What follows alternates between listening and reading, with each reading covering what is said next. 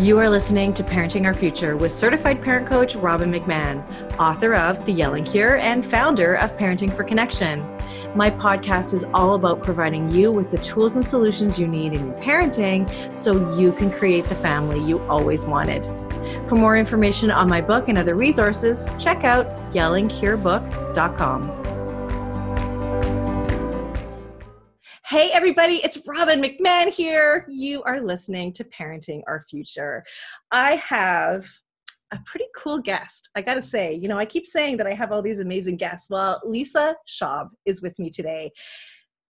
And I got to tell you, she is so far one of the people who I have been dying to do uh, a podcast with. We talked before this podcast recording, and we just had the most fun conversation, and uh, and we just everything that we we talked about was so great. So I cannot wait for you to listen to this. So let me just tell you a little bit about Lisa. She has 30 years experience as a practicing psychotherapist and 40 years experience as a freelance writer.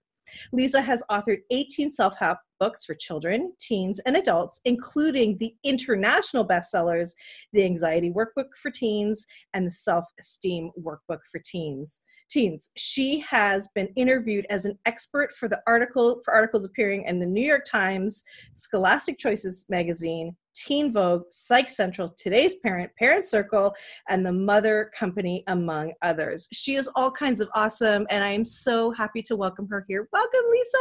Thank you so much. I'm happy to be here and be Yay. talking to you again. Yes. Oh, me too. You and I just had just the best conversation not too long ago, and uh, and I just love everything that you have to say. And what uh-huh. you really talk about is is about emotions and emotional health. And so I really wanted to just start right away and dive right in to why is emotional health so important?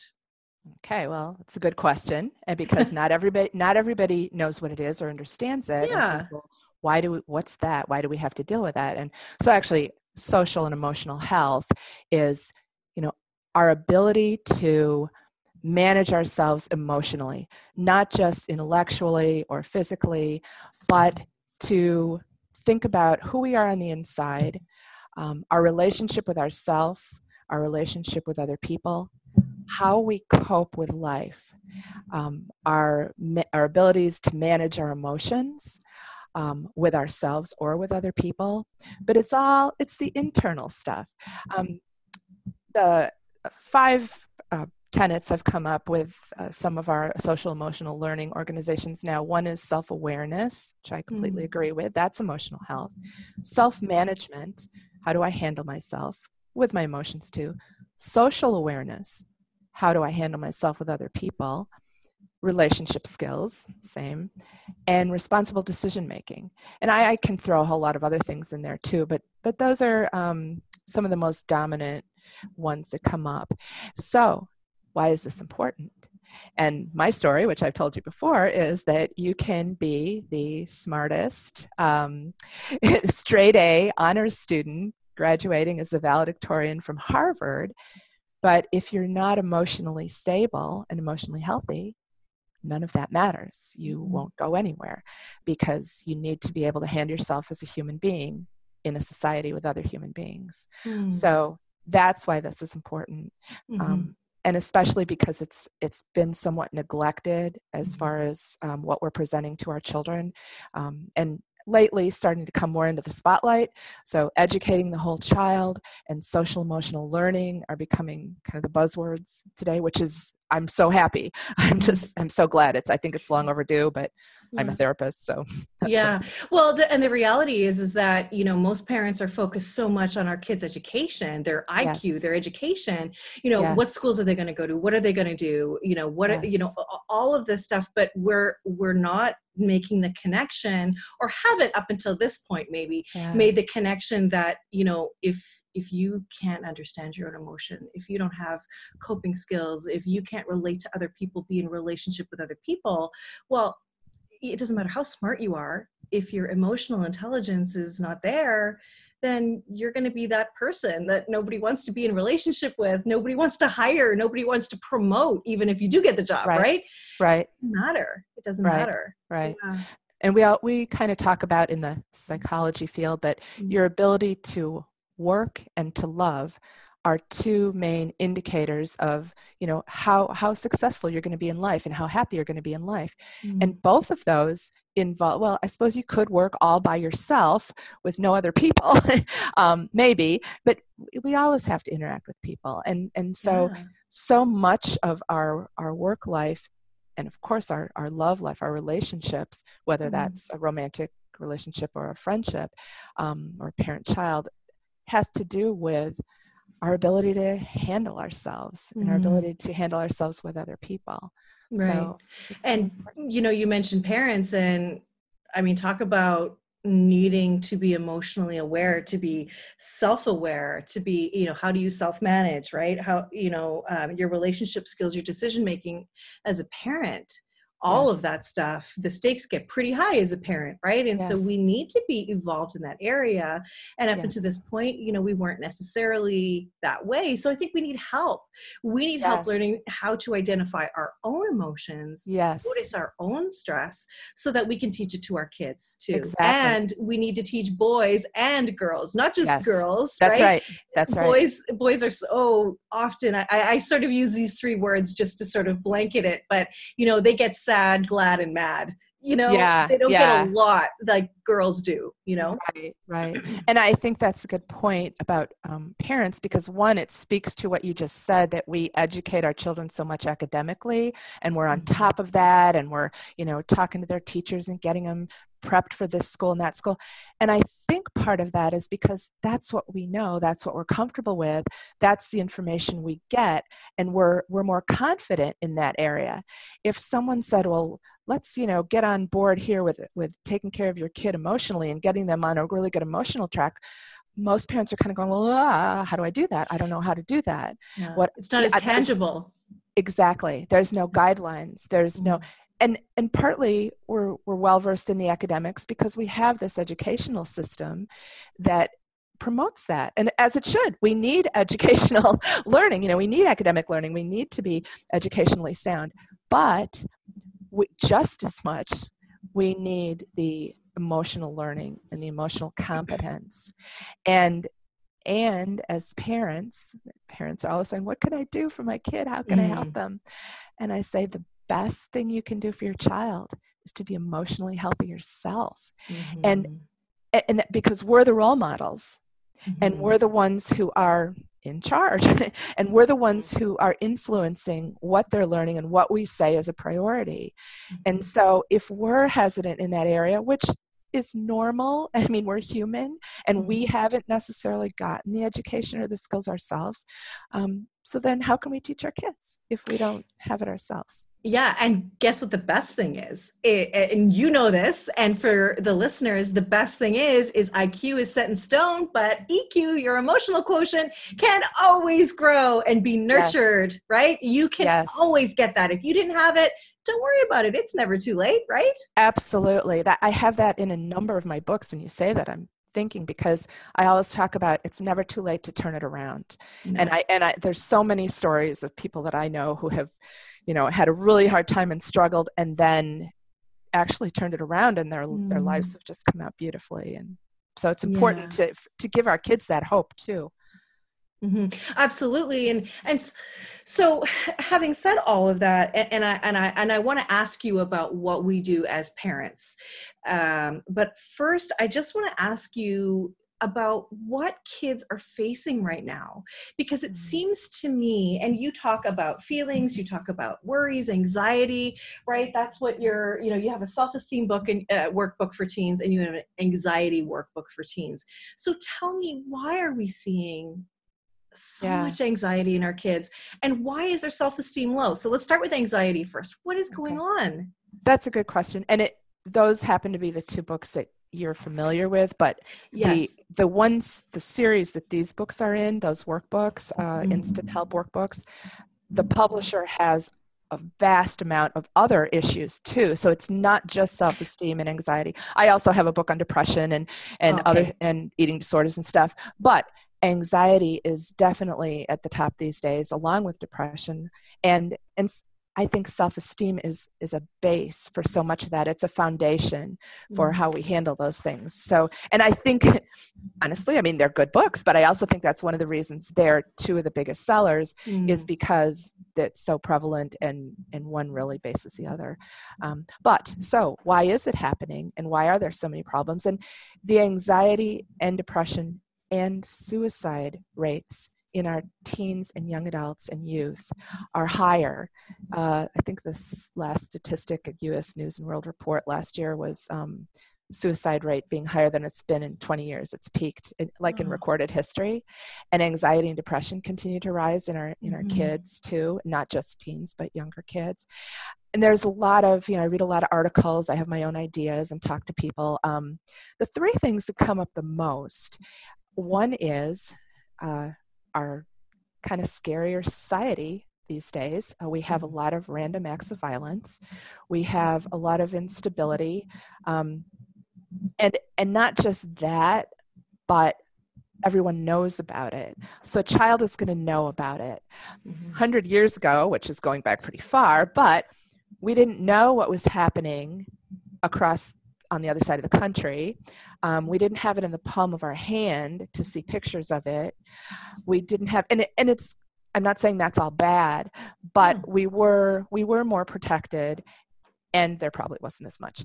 Um, but but that's one thing. Kids don't grow up feeling safe and secure. Yeah, as they may have even you know two generations ago. Um, because there's just so much more going on mm-hmm. and because they know about it they're aware of it yeah yeah so it's really access to information that yes, you're, you're talking that, about it and yeah we've made the world really small uh, so small that it can fit in the palm of your hand in your phone yes. and i know that from my own experience with my kids you know i've got one son who is scared to death that he's going to get the coronavirus right uh, and yeah. and and i mean that's just not going to happen for him right but you know you hear all of the news it's the top story yes. for everything or it has been lately and uh, and and of course that's got to breed anxiety it, i know and i know i've seen it in him it definitely does but in general yeah i can right. see a lot of that Right. Everything, everything that's happening, whether it's a, a natural disaster as far as, you know, weather or hurricanes or mm-hmm. whatever's happening, or or acts of violence or um, you know, health issues, like you're saying, physical health issues. It, we we know about everything and we hear every day, you know, oh my God, you know, the, there's a lot of sensationalism. And I and I'm not I'm not um, saying we shouldn't have media, but mm but there's i personally i kind of i try to protect myself and stay away from it because i don't need you know, I, I, need to know what's going on in the world yes but mm-hmm. i don't need to be bombarded all the time with fear and yes. um, and there's a difference between education and and fear. Um, and I, I do have the uh, the Good News Network feeding into my email every day. So nice. so every yeah. day, even though I'm also hearing you know the stuff we need to be aware of that's going on, I'm hearing oh you know these people helped these other people or there was a cure found for this or you know a dog mm-hmm. saved its master I mean, so that's how i balance you know i get mm-hmm. a i get a little bit of that good stuff coming in too that's really important absolutely because yeah. it does stress us out and it does make us worry and whether we like it or not, our stress is contagious. Our worries, absolutely. Uh, our kids can feel that. Uh, yeah, absolutely, they can feel it. Right. Uh. And I wonder if that's also part of the reason why there's so much anxiety because we are the most stressed out generation too. Like uh, yeah. parents, you, you know, my fellow parents right now with kids that are still in school, uh, you know, we are stressed. We're doing yes. all the things, and we feel like we have to do all the things perfectly too. Yes, and that's huge. That's, you know, I, I, see that so much in parents. And one of my biggest messages to parents is, you know, take a breath and understand that you can't be the perfect parent. That person doesn't exist. You can do your best. And it sounds so cliche, but it's true. You know, take care of yourself. Again be healthy yourself mm-hmm. and then you can help your child. And you are going to make mistakes. There's absolutely no way around it. If you spend every moment of every day and every ounce of energy you have trying to be the perfect parent you will fail because it mm-hmm. just doesn't exist.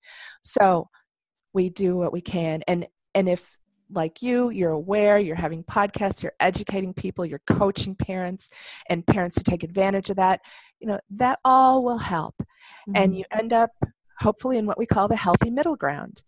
Everybody's going to have some little issue or something to deal with, but basically they're stable and balanced. Mm-hmm that's what we that's what we work for and so. and look I, I don't think you can say it enough that it's okay we are not perfect i yeah. robin mcmahon parent coach am not a perfect mother i make mistakes right. too i'm only human and that's where self-compassion comes in to to recognize that to be flawed to make mistakes is a shared human experience yes. and if you think the mom beside you is not is doing it all right don't worry she's not exactly and that's one of the main basis of healthy self esteem yeah. is that I recognize, I, I celebrate my strengths mm. and I mm-hmm. accept my vulnerabilities. And I do the same with you. So mm-hmm. I don't say, oh, wow, that person is, you know, the perfect parent and I'm so bad. No, but I also don't say, oh, I'm so much better than them. I, I recognize mm. we're all, we're all in this together. You know, we're all doing what we can do.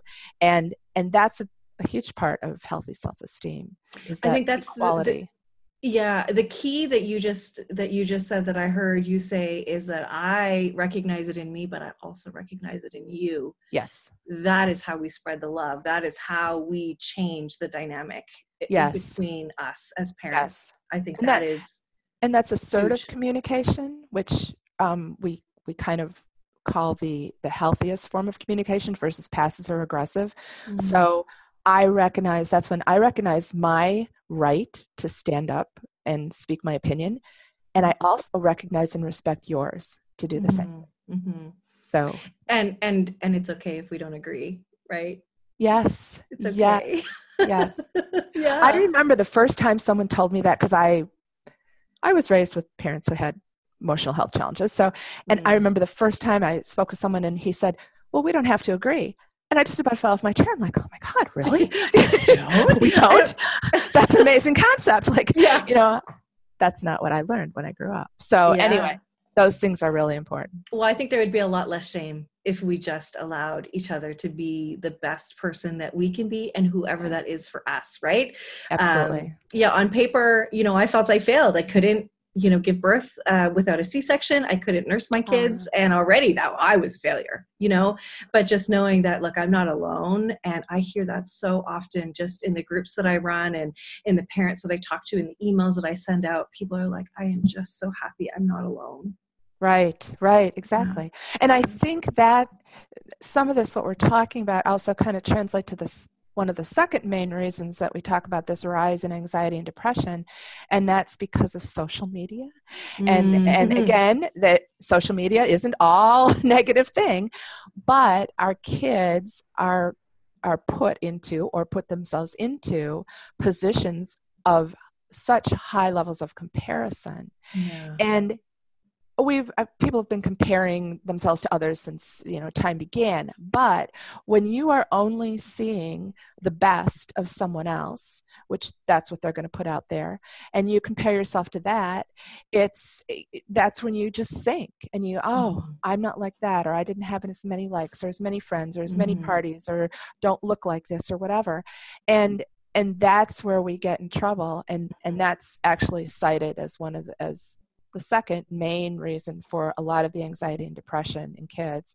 um, is this is this comparison thing. And you know it's there's a great quote i have in one of the books i can't remember it exactly but it's something about you know you're comparing your outtakes to someone else's highlight reel. Yes. and, wow. and and we all have our outtakes and and we all have a highlight reel you know well and and and personally the way we work in our brains is that we have a negativity bias so our outtakes are are what stands out for us yes. and then we're comparing it to someone's real or maybe not real highlight reel, right? Yes. With their or maybe not real. filters, their, you know, all this stuff, right. right. Like they took that picture 17 times before they got the one that they thought they looked the best in. Right. Exactly. Right? Yeah. Mm-hmm. Yes. Yes. I love and, that is a good quote. and that and and now that I'm thinking about that too, the social media part is another factor with that is the cyberbullying and and I read somewhere, which sticks with me a lot. A, a kid can be sitting on the couch next to his parents watching TV at home and being bullied, like on his phone, mm-hmm. sitting next to him or her. So, so that's also something, and this plays into self-esteem in a big yeah. way, because when we have healthy self-esteem, one, we don't accept the bullying, but two, we don't need to bully Mm-hmm. So it's not what sometimes we think about healthy esteem and oh, this child has low self-esteem and that's why there's a problem and he's being she's being bullied. The kids who are bullying don't have healthy self-esteem or they wouldn't need to do it. Exactly. Because yeah. again, if if I'm if I'm confident in myself mm-hmm. and I believe in my equality to you and everyone around me, we're all fine.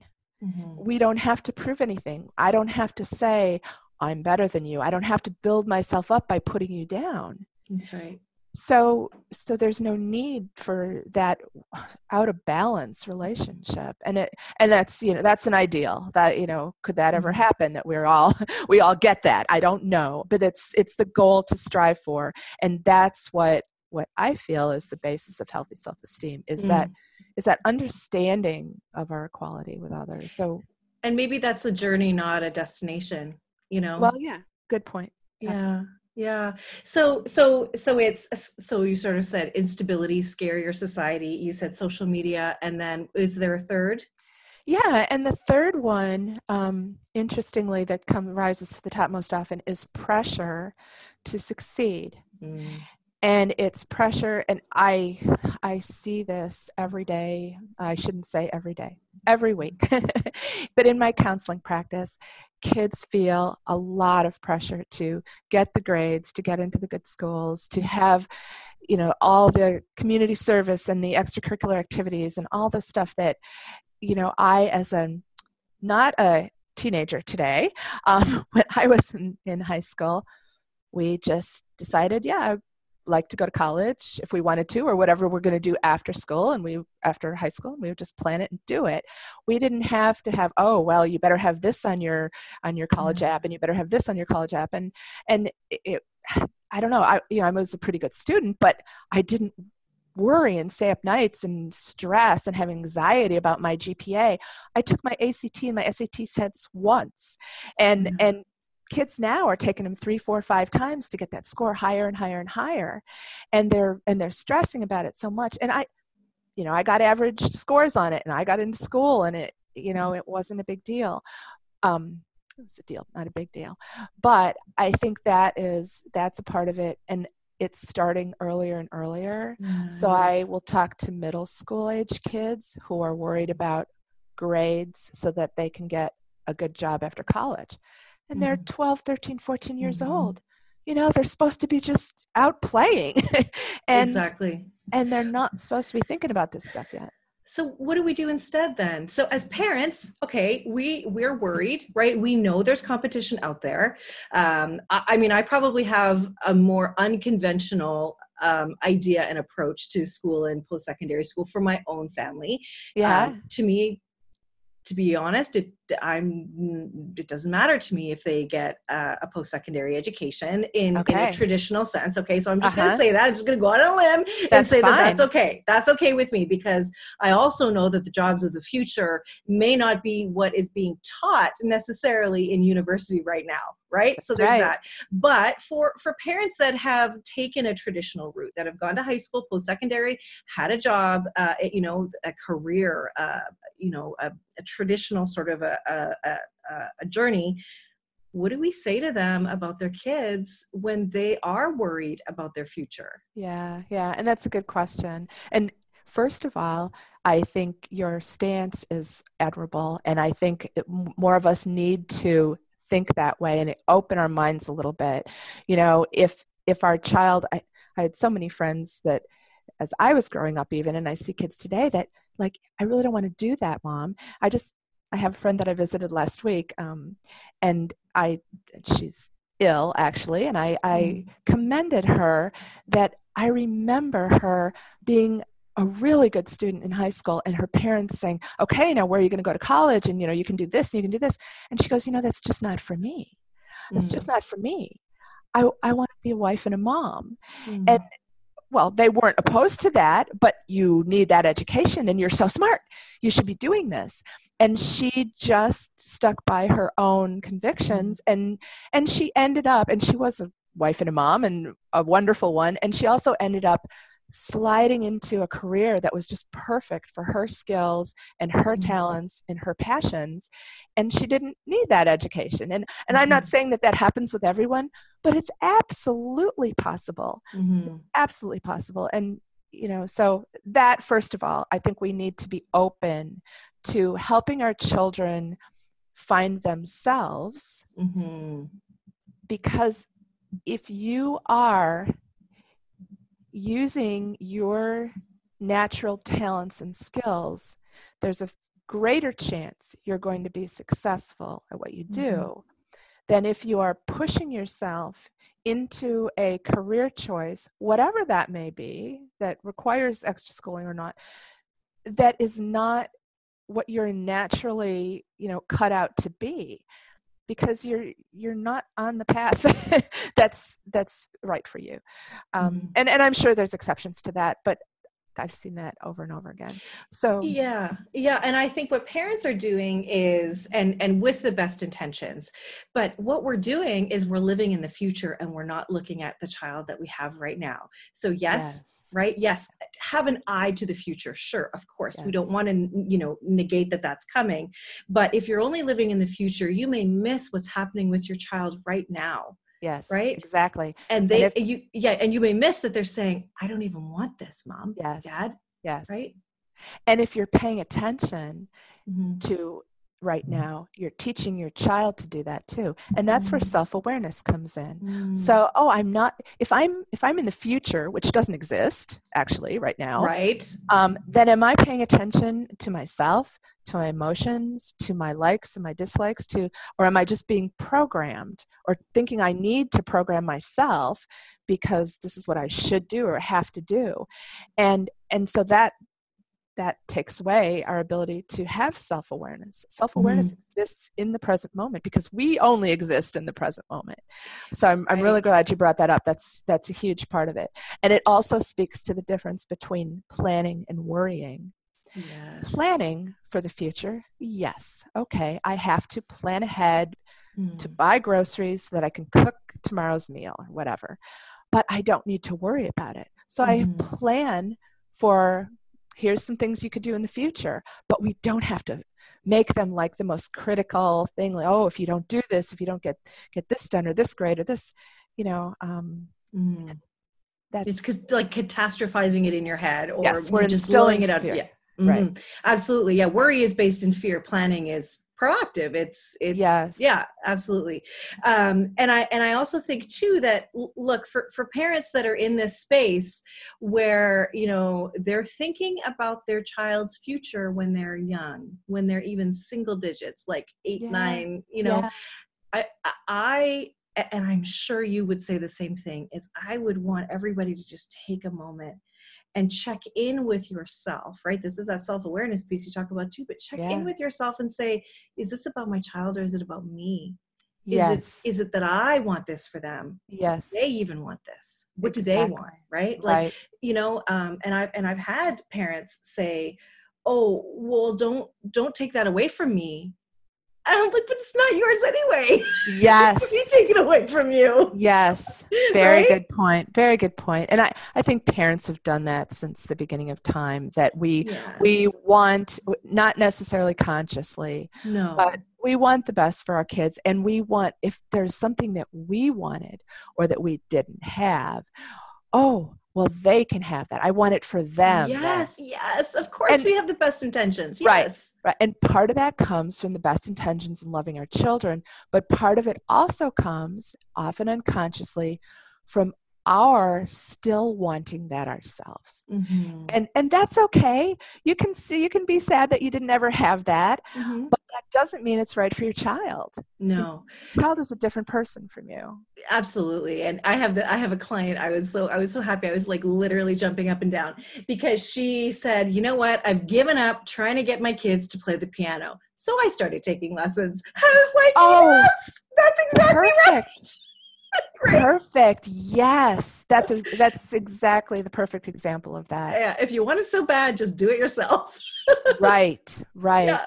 Very oh, very true. So funny. Okay, so let's okay so we we really have these three reasons why um, kids self-esteem is is suffering yeah. and from the self-esteem is where we get um, caught with anxiety right is that well and not just the self-esteem i think i think the anxiety comes from it, well okay it, it's kind of a circle because okay. if we have anxiety if we're feeling mm-hmm. anxiety about social pressure or future pressure or fears of our safety and that brings up anxiety um, that can that can lead to depression because mm-hmm. we're scared all the time or we can't manage the anxiety so then we feel hopeless and helpless mm-hmm. also if we don't eh, that can affect our self-esteem so uh, i'm just starting with anxiety for this one so if i also have i'm having panic attacks so i'm embarrassed or i don't know what to do about that or i think there's something wrong with me mm-hmm. and then i feel bad about myself so if I have a solid sense of self esteem, I can recognize that having anxiety or experiencing anxiety doesn't mean there's something wrong with me. It's a condition. It's like if I have an allergy to strawberries, it doesn't mean, oh, I'm a bad person or I'm not good enough or it's just a condition. It's what it's what is. I might be able to work on that allergy to strawberries, I might not. I can often work on my anxiety and and you know have things get better to some degree, um, mm. um, more so for for others. But okay. So can I ask you then? Uh, you know, one of the things that that I know, and I hear, I hear kids, I hear parents uh, worry about this with their kids, um, and and these are kids that that I don't feel are are necessarily um, impacted by the social media or instability or uh-huh. um, the, the pressure to succeed as mm-hmm. much. But you know a five year old saying you know oh, i'm so stupid i hate myself. Uh, or where does that come from? Yeah yeah. So early. Yes i know. Um a lot of that is our self messages you know so what that well that is a self message i'm so stupid mm-hmm. i hate myself so that's mm-hmm. something i'm telling myself where do we get those messages from? Mm-hmm. Um, a lot of our messages come from the people around us. So, our family, our friends, our relatives, our neighbors, etc. A lot of them come from our culture and society. Mm. And we take, you know, we're we're not born thinking I'm so stupid I hate myself. Yeah. Right? Um, so so we hear things or we compare mm. you know and a, lot of that is that comparing trying to figure out who i am. And and that's why we compare too. Who am i? Well i'm going to look at you and see who you are mm-hmm. and what am i like compared to you? And there's nothing wrong with that. That's kind of how we figured out. But it's that negativity that's that's so harsh and that we don't want to have. Um, so like in the self-esteem workbook there's a number of exercises that talk about your authentic self. So who are you before you got self mes- any messages from mm. your parents your family your friends society your culture? When you look on the internet or social media or watch t- even watch TV. You don't have to be on social media at 5 years old to you're watching TV or you're watching Hulu or you're you know you're playing games or something and you're still you're already comparing and you're still getting messages mm-hmm. still getting messages mm-hmm. so it's it's what do we do with those and there are also i mean chemically there are different chemical and genetic patterns that make us more prone to depression, more prone to anxiety. Mm-hmm. The, the, the depressed brain or the brain prone to depression has a hard, harder time pulling away from negativity. So mm-hmm. there's an, an mm-hmm. average person might have something happen to them and they go, oh, you know, that was bad, but well, okay, I'm going to go on and do this and not think about it. Someone with a, a brain chemistry that is prone to depression has a much harder time letting go of that and their their neural patterns want to go back and back and back to that negative mm-hmm. experience to that negative message and it's harder for them to pull away You're currently listening to Parenting Our Future. I'm parent coach Robin McMahon, and I hope you're enjoying the show so far. Did you know that by the age of six, many girls believe that they're less smart than boys? And only 19% of children's books showcase women with jobs or career ambition? As a parent, are you looking for stories to inspire your little girl to pursue her dreams without limits? Well, Goodnight Stories for Rebel Girls podcast is an expansion of its best selling book, which tells hundreds of bedtime stories about the lives of extraordinary women from the past and the present. Designed to close the confidence gap in young girls, these stories explore the talent and results of incredible women across every possible field from astronauts, chefs, trombonists, judges, scientists, and tennis players. From Jane Goodall to Simone Biles. So, to inspire the rebel girl in your life, go and find Goodnight Stories for Rebel Girls on your favorite podcast player. Now, back to the show there is a, a graph that I use um, that is from Sonia um, Lubaninsky uh, on the How of Happiness. I don't know if I said her name right or not. Okay. I, I, I don't know. Pretty much guarantee that I did not.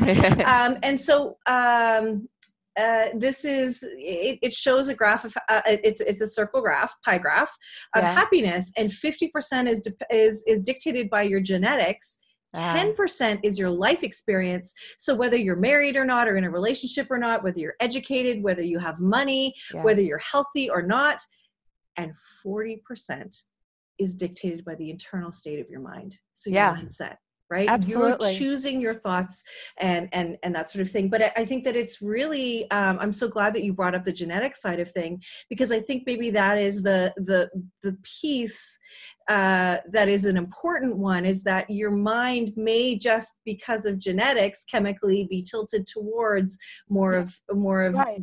be more susceptible to be more negative or depressed or absolutely of but the good news is that mm-hmm. that can be changed. As neuroscience tells us now which we've known for some time now our brains are what they call plastic. So yes. as long as we are alive we can make those changes. So even if you've got that genetic base it can be changed some really? people for yeah absolutely for okay. some people it's a lot harder than others but that is what medication and psychotherapy are about because both medication and psychotherapy affect those chemicals and okay. help you to shift away from that extreme whatever that is for you oh that's so, very cool yeah yeah and then that's that's what people need to know it's empower you're not yeah. stuck with what you've got um, right um, that's so great and so that your um yeah your your ability to, to be happy and to to have strong self-esteem and manage your anxiety yes. and all that there's hope for everybody absolutely and so when you said 40% thoughts i'm i'm a huge proponent of using our thoughts because they're mm-hmm. so powerful and um and that our thoughts our, our self-esteem is what we think about ourselves mm-hmm. that's a thought Mm-hmm. It's not mm-hmm. what someone else tells us, what someone else thinks about us. I mean, everyone in the world can say we're the best person out there, but mm-hmm. if we don't think that, it doesn't matter. It doesn't or matter. they can say we're the worst person out there.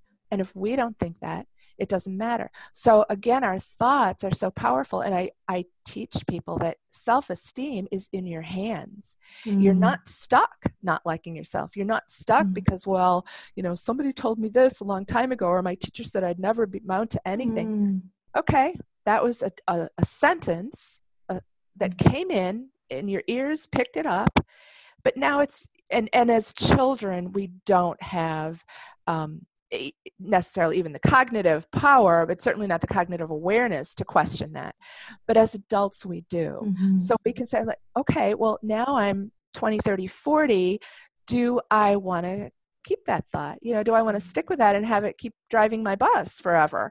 Or do i want to go oh well no actually i don't you know maybe i'll just shoot that one down. And we have the ability to do that as adults. It doesn't mean you mm-hmm. can snap your fingers and it's gone but we do have that ability so. Yeah absolutely and and i mean who knew we could question our thoughts right? And yeah. our thoughts are not facts i'm passionate Absolutely. about that and Absolutely, also yeah and also you know you can change your thoughts you can think a new thought yes but the, the the problem that we get that we get into is that our brain unfortunately or fortunately i don't know uh, depending on what whether the thought is positive or negative is it goes in search of proving it to be true for us too yeah. right it's like when you see yes. the, that one car on the street that you never saw before and then you see five of them it's like yes. oh no they're everywhere well if i think i'm stupid then i'm going to just mentally tick off things where i feel right. that like life has shown me i'm stupid right but that's that but if you can say i am i am a work in progress yes. instead or something yes. like that you know and that's and a thought that's a thought that's a different thought to choose i'm thought. work in progress yeah. and understanding that's one of the best things and this is social emotional learning we need to teach our kids exactly what you just said mm. that you know even though we have this thought, it doesn't mean it's permanent or that it's real. And that's so important to teach children. I say I have kids sit in my office all the time and I say, they go, but you know, this, and they say it, I go, okay, that's a thought. I said, if I told you, you know, say I'm working with a, a you know 15 year old little blonde girl and mm-hmm. i say if i told you you were an eight foot um, tall basketball player in the nba you could have that thought you say that and she's i'm an eight foot tall basketball player in the nba okay you're having that thought right is it true? And they go, oh, well, of course not. It's not true, you know, and they laugh. But that's the point. Yeah. We can, we, uh, so many thoughts come into our minds. When we, when we understand and when we're educated that, okay, this is what's happening, but I have a choice about what I want to do with that. That's mm-hmm. so empowering. And that's one of the things that, that helps with our children is we need to empower them to mm-hmm. understand that they can make changes in their self-esteem in their anxiety levels their depression levels whatever it is, mm-hmm. they can make changes and it's not permanent and they need we need to give them that hope mm-hmm. and dispel that helplessness and hopelessness because that's what eventually leads to I can't mm-hmm. tolerate being alive anymore. Yeah. I don't have any hope why you know there's nothing yeah. i can do. But what do you what do you do in those cases where you're where where you are a parent who is trying to work with them through a difficult time a dark time but they reject the facts of that you the, the fact that you can change your thoughts? What if they just out and out reject that? Do you just keep trying or is there a better way? Like what would you do? That's hard and and that it kind of depends on what's happening in that child's life um, and their brain may be rejecting that you know if they're not open to hearing something different it's a lot harder sometimes um, i can't work with people unless they are on some kind of medication because mm-hmm. that allows their brain to get to a point where we can work on their thoughts yeah right and and i'm not saying oh well put the kid on meds right away but I but sometimes that's the answer mm. um, and sometimes you really do need the professional help you don't mm-hmm. always mm. but sometimes you do um, because sometimes also just being in the role of the parent works against you yeah. and and they need to hear something from an outside person. Mm. It's like um, above your pay grade, basically, right? Like this is this might be too much for you to handle definitely sometimes and also just because you're the parent they might sometimes they just automatically shut that down yeah. you know? I, I, I mean parents see this all the time where you know they're telling their kid something over and over and over again and the kid doesn't listen and then they come home one day and say hey you know what? Mrs so and so said this or you know my mom's friend said this and i think it's a great idea. And you're like well i've told you that 7000 times exactly you're not going to listen to me right? Yeah. yeah. Well we all know they don't kids don't do what we say they do what we do and yes, and that's the argument for modeling. And that's the whole thing about what can I do for my child? Be healthy yourself. Find your mm-hmm. own emotional health, your own emotional balance.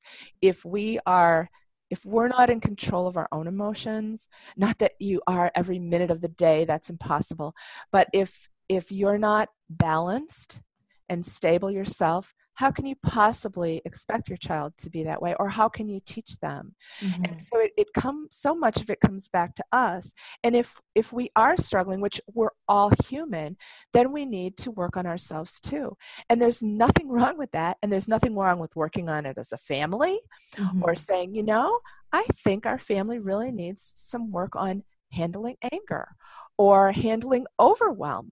You know, how do we mm-hmm. do that? So I think we need to make that a priority because we say that to our kids. I think you need to get a math tutor, or I think you need to work on your spelling a little extra. We also need to be talking to them about let's work on what you do when you're that upset instead of mm. having a tantrum or flooring, throwing yourself on the floor or so we need to be talking about emotional health mm-hmm. and, and making it more of an everyday normal conversation a normal topic which will also helps when a child then has a problem and they don't feel mm-hmm. ashamed of it mm-hmm. and they go oh yeah you know we were talking about this at home or we were talking about this in school or i my dream is that we have emotional education or social emotional learning just like we have physical education because yeah. you know it was back in the 1800s somebody figured out oh physical education is really helpful for academic learning and now physical education pe every kid has pe right yeah. because we understand that it's important for our our well-being our, mm. our overall health well, same thing with emotional education. I want to. I hope I live to the day when kids talk about mm-hmm. their EE class versus their PE class. Yeah, yeah. I have emotional education right now, and and they they get that just along with everything else because mm. it, it's part of being a balanced human being. And yeah. right now, things are not that balanced. Yeah. Yeah and you know one of the things that i, I talk to you about the the parents that i that i work with and and really i tell, tell anybody that'll listen uh, and it sounds a little corny but just to, what i say is i speak in the language of feelings and needs with my family and my kids. Oh, i will say things like i am overwhelmed today. I am so you know i am so busy i had so many things on my plate today that i'm yeah. sorry if i'm not very responsive or i'm sorry if i sound grouchy please know that it's not you it's not your fault it's me and i'm just yes. struggling right yes Yes. and i talk to my husband that way too and um and and you know um sometimes I'll cry and I'll just say, "Look, you guys, I'm sorry," and and then they do it to me too. Uh, which is which is really helpful because then I can help you. Once we start talking about it then i can say okay you're scared. Okay you're yes, nervous. yes. okay you are frustrated. You're mad yes that i can work with how do yes. we work that out and then yeah. once we deal with that then it, it goes to what you were saying then it's like let's practice the skills that we need then yes how do yes. we deal with this when yes. we're angry What is the solution right yes and that's modeling that's exactly what i'm talking yeah. about so you're modeling for them that it's okay to have emotions mm-hmm. and you're mm-hmm. modeling labeling i have like a four step feeling plan so step mm-hmm. one is i label it I name it. This mm. is what I'm feeling. So, like you said, I'm feeling overwhelmed. I'm feeling upset, whatever that is. And then number two is accept it. It's mm. okay. It's always okay to feel anything mm. that we feel. Mm-hmm. So, when we get messages like, oh, well, you shouldn't be angry, or you have no right to feel that, or why would you feel that? We got to throw those out and accept every feeling we have. Now, it's not okay to do something with that feeling that hurts yourself or hurts someone else mm. but it's we, we always have to start start by saying this is what i'm feeling and that's okay. Mm. and then the third thing is how do i express that? Emotion is something we, we experience emotion physically in our bodies and we need to release that in order to bring us that's emotional regulation. That's a lot of what this book is about is emotional mm. regulation. And where do i go with that?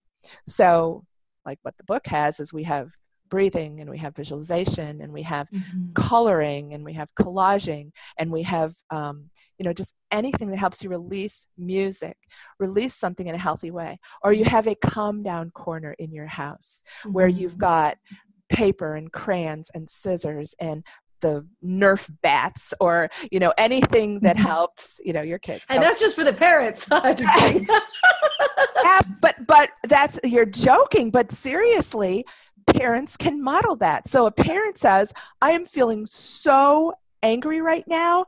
I just had this really hard day at work. I'll see you in a minute. I'm going to the calm down corner. Yeah. And, and your then your child learns that. They learn it's okay to feel something. And here's what I do when I'm having a, a big feeling. Mhm. So I have to find a healthy way to express it. And then number four, I do something to take care of myself. What do I need right Mhm. now? Do I need to cry? Do I need a hug? Do I need to just go get under the covers for a little while?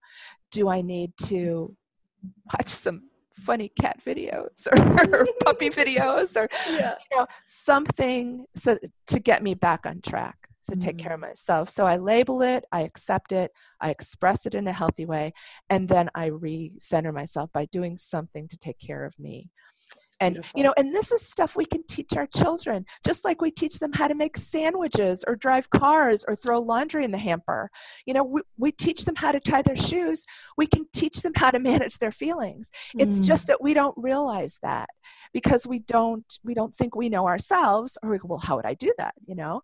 Um, and, and th- again social emotional learning. This is this is something that we need to be helping parents with because and sometimes you know a lot more than you think you do that's Mm. another thing you know we're not just all emotionally inept at all but sometimes we just don't realize what we do you know Yeah. Yeah. that's where you know the the saying will count to 10 that's been around forever. But do you mm-hmm. realize why we do that? Because when you stop and count to 10 you're removing yourself from the situation you're taking a break. You know these are coping mm-hmm. skills. And we just mm-hmm. we need to teach our kids those know? Yeah, and connection to your breath is is so Yes. easy and Yes. so immediate, and we Yes. know it calms you down. yes And I, I talk about square breathing um, all the time, and I have to tell you the cutest little story.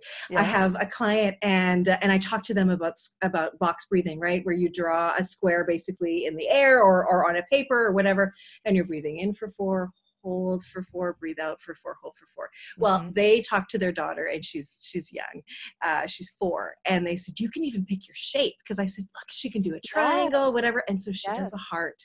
She does Oh. one side of the heart to breathe in, and the other side of the heart to breathe out, and it works. Is that That's not the cutest thing ever? I just love it. I just love that's it. That's wonderful and that's so see that's empowering then Yes. the child learns i can manage my emotions Mhm. I can tolerate discomfort, and here's what I can do to help calm myself down. And that's what they need to do. We need to help our kids understand that they they can do that. They can calm themselves down. And I, Mm. the breath, especially. So I, I I tell people, do you think? Do you breathe? And they're like, well, yes. I mean, no one's ever said no so far. And and I thought, if you breathe and you think, you have two of the most powerful tools for Mm. managing emotions, for tolerating discomfort, Mm. for handling overwhelm, for anything. And the good news is because, oh, we don't want to be bothered with something that takes up too much time. Well, guess what? Your breath, you have it there with you. Your thoughts, too. They're there all the time. You don't have to go out and get them. You don't have to find the right size. You don't have to remember to put them in your backpack. You know, it's you've got these things with you and in you mm-hmm. and it's just as simple as you just said as just oh i need to do my shape now because i'm mm-hmm. i'm feeling this and so i'm going to make my little heart and within minutes you can be centered and balanced again those kinds of things i'm so glad you're teaching parents Oh that. yes, yes. Yeah. Teaching them so that they can teach their kids too, because yes you know uh, with all of this self-esteem as parents are is low right? We do Yeah. feel like we're failing and this kind of brings us right around to the beginning of what our conversation started at is is you know parents we we do feel like we're failing.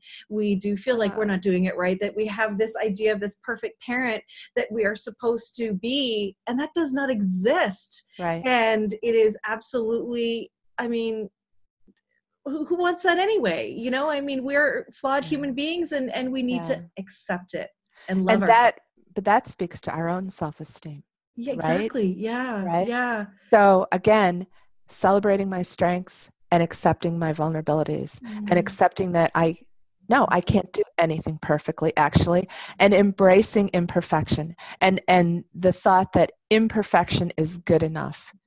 because that's all we've got. We actually don't have perfection, so we better darn well be okay with imperfection, you know, and and and helping our kids know that from day one.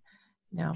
And you know what's really funny is that What? if you were the perfect parent, uh, everybody would find flaws in that, and everybody, you know what I mean? Like that's Yes. just, it's just, it, it's such a, it's such a, ugh, ugh, it's just not real. It's not Yes. real. Let's stop it. There is no such thing as perfect. We're, you know, we, Right. you know, celebrate your strengths and accept your vulnerabilities. Right. And and compare if you're going to compare, compare to yourself 6 months ago, 2 years ago. You know, have I am I making progress? You know, strive for progress, not perfection. That's Mm. another good thought because absolutely it's not we don't want to just sit here and go, "Oh well, can't do it perfectly. Oh well, so what, you know, if I screw up."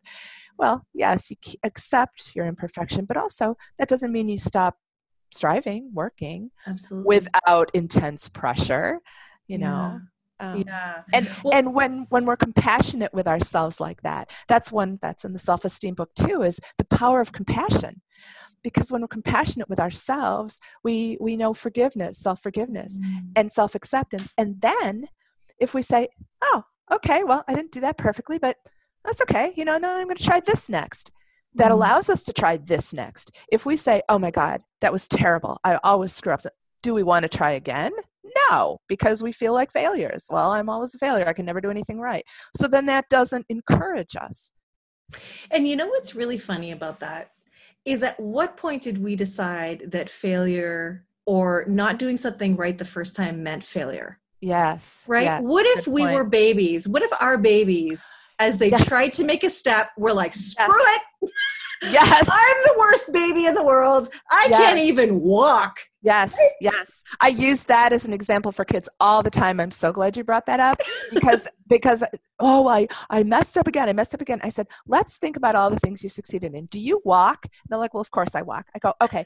The when, how long did it take you to get walking? Did you do it the first time when you fell over off the couch the first time or when you were hanging on to something? Did you say, "Oh, well, all right, not going to do that again?" You know, no, you tried again. You have you can tolerate discomforts. You have mm-hmm. perseverance you you know the first time you tried to put food in your mouth did you get it in probably not but that doesn't mean you gave up now you're doing it it's going right in there you know? Yeah. yes perfect And I and, and it's just it's just a little like cute little reminder, like, okay, you're right. yeah, Yep. yeah, Okay. I need to just let myself off the hook.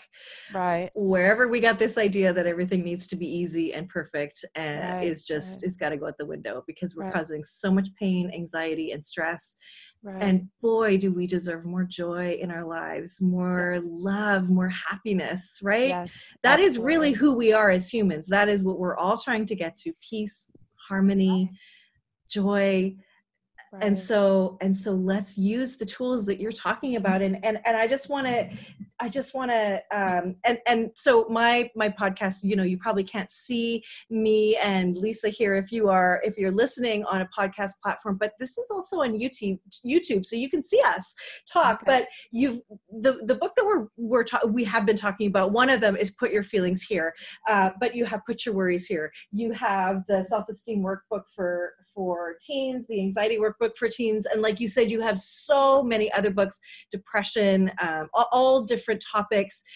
You know you you have a lot of books but what you have here and and i'm gonna i'm gonna just open it up. What you have here is is pages with questions and statements for for our kids to fill out for themselves right? And you you they're thought-provoking questions and statements and really- yeah and the, the the goal i'm sorry to interrupt you but i was It's just okay. thinking the goal uh, when we talk about empowering is to help kids understand because if they do any of the activities in this book and some of them are some of them are yeah questions and and you have to think about things. Some of them are just collage your feeling or distraction is a way to regulate emotion so we have one about plan the ultimate party or trace your elbow on this page and write things about it. I mean really?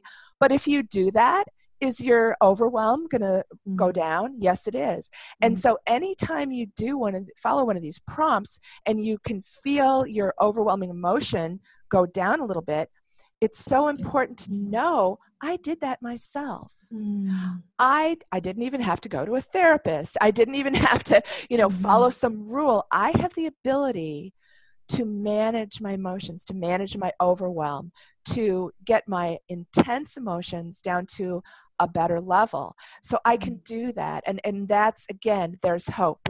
There's help. I Mm. have the ability to do this myself. And some of this stuff, you know, it doesn't have to be some intense theory that we're following. It can be have fun. It can be, you know, listen to your music and become the music. You know, there a lot of the prompts in there are just they're they're feel good things and Mm. and they're they are joyful things. Yeah, yeah. It's it's funny you just mentioned that. I was telling my son uh, on the weekend. I said, you know what makes me? I was singing along to a song that I like, and I said, you Yeah. know what actually makes me really happy is when I have a song that I really love and I sing to it really loud. It actually makes me really happy. so poor kid had to listen to me sing, but that's okay.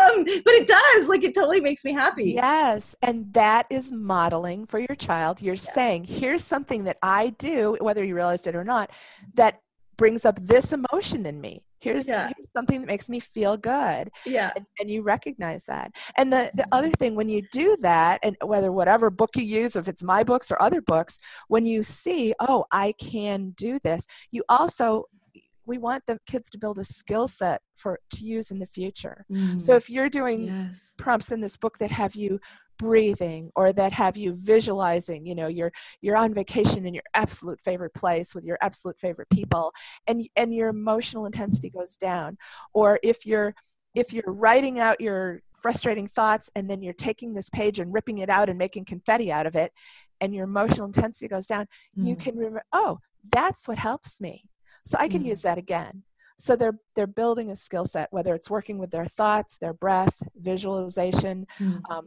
you know poking holes in a page to do something Oh, I love it. Yeah.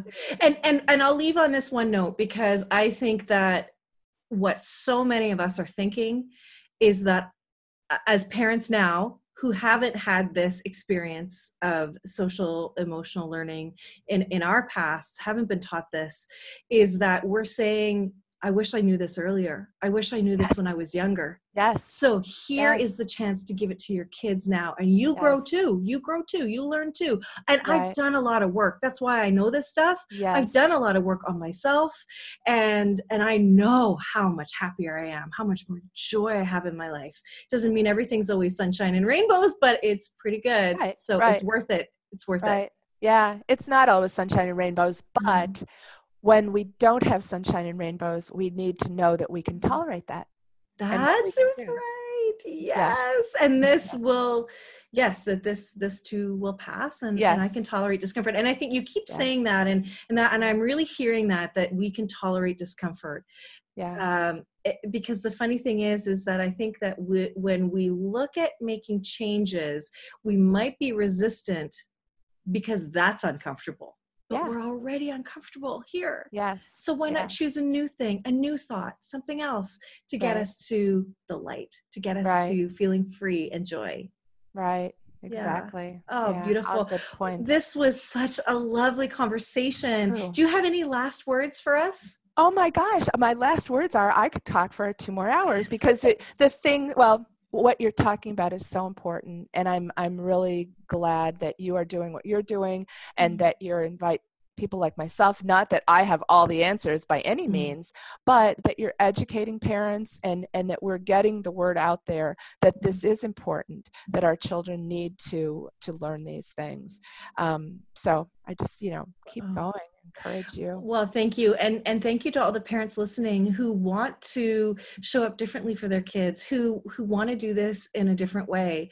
Um, you know, really it's all you. It's all about the parents listening right now. I I love each and every one of you who listen and who who who want to be um a better parent who want to help their kids be the best they can be and for you to feel good about who you are as a parent too. So lisa Schab i'm going to put all of the information about your super cool books. Really everybody listening please know that they like you've got to look you've got to look at them. They are full of graphics and fun. Really they're they're like journals and like i said thought provoking and and fun and really interesting. I really hope that you will look into them as well. They are so good and wherever we can get the help, we should take it. So yes. thank you so much, Lisa. All of your information will be there, and uh, and and thank you for sharing your wisdom with us. Great. Thanks so much for having me. Thank you for listening to this edition of my podcast, Parenting Our Future. I'm parent coach Robin McMahon, and if you're enjoying this podcast, please share it with someone who you think might also need to hear this message. And don't forget to subscribe. And if you like my work, I would be grateful if you gave me a five star rating. For those of you who like my content and want more, visit me at yellingcurebook.com to get your copy of my book and to find other resources to help you. Until next time, I am wishing you and your family peace and